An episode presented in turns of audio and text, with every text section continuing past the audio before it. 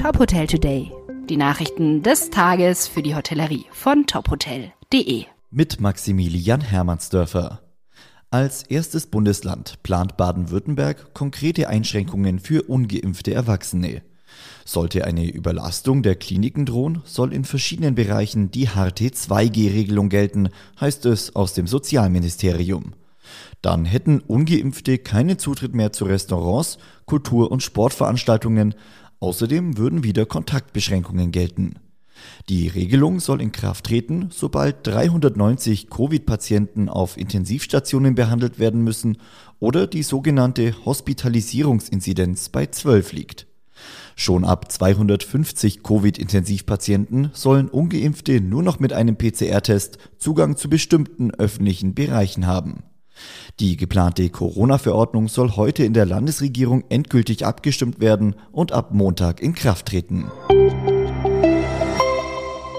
Mit dem Schwanlok nahe der Münchner Theresienwiese eröffnen die britischen Lok-Hotels ihr erstes Apartment-Hotel auf europäischem Festland. Mit einem Mix aus stylischem Design und praktischen Ausstattungsdetails soll das Haus vor allem Longstay-Gästen ein gemütliches Zuhause auf Zeit ermöglichen. Das Hotel verfügt über mehr als 150 Apartments und Suiten. Die Apartments sind zwischen 22 und 50 Quadratmeter groß und allesamt mit Balkon und Küche ausgestattet. Bereits Ende des Jahres soll mit dem Wunderlock das zweite Haus in München eröffnet werden.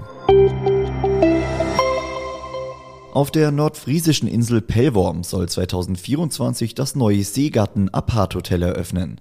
Verteilt auf sieben Standorte sollen unter anderem 22 Suiten, 96 Schlafgelegenheiten sowie Gastronomie und Eventflächen entstehen. Pellworm liegt inmitten des Nationalparks Schleswig-Holsteinisches Wattenmeer und ist Heimat einer einzigartigen Vogel- und Tierwelt. Die Insel sei wie gemacht für eine Auszeit vom Alltag, sagt Jan-Ole Hagen, Geschäftsführer der Seegarten Betreibergesellschaft. Nachhaltigkeit und Digitalisierung sollen im neuen Apart-Hotel zentrale Rollen einnehmen. So sollen sich Gäste beispielsweise über ein Portal einen Tisch im Restaurant reservieren können. Bei den Baumaterialien soll es sich um natürliche Rohstoffe wie Holz und Red handeln, der CO2-Verbrauch soll so minimiert werden. Weitere Nachrichten aus der Hotelbranche finden Sie immer auf tophotel.de.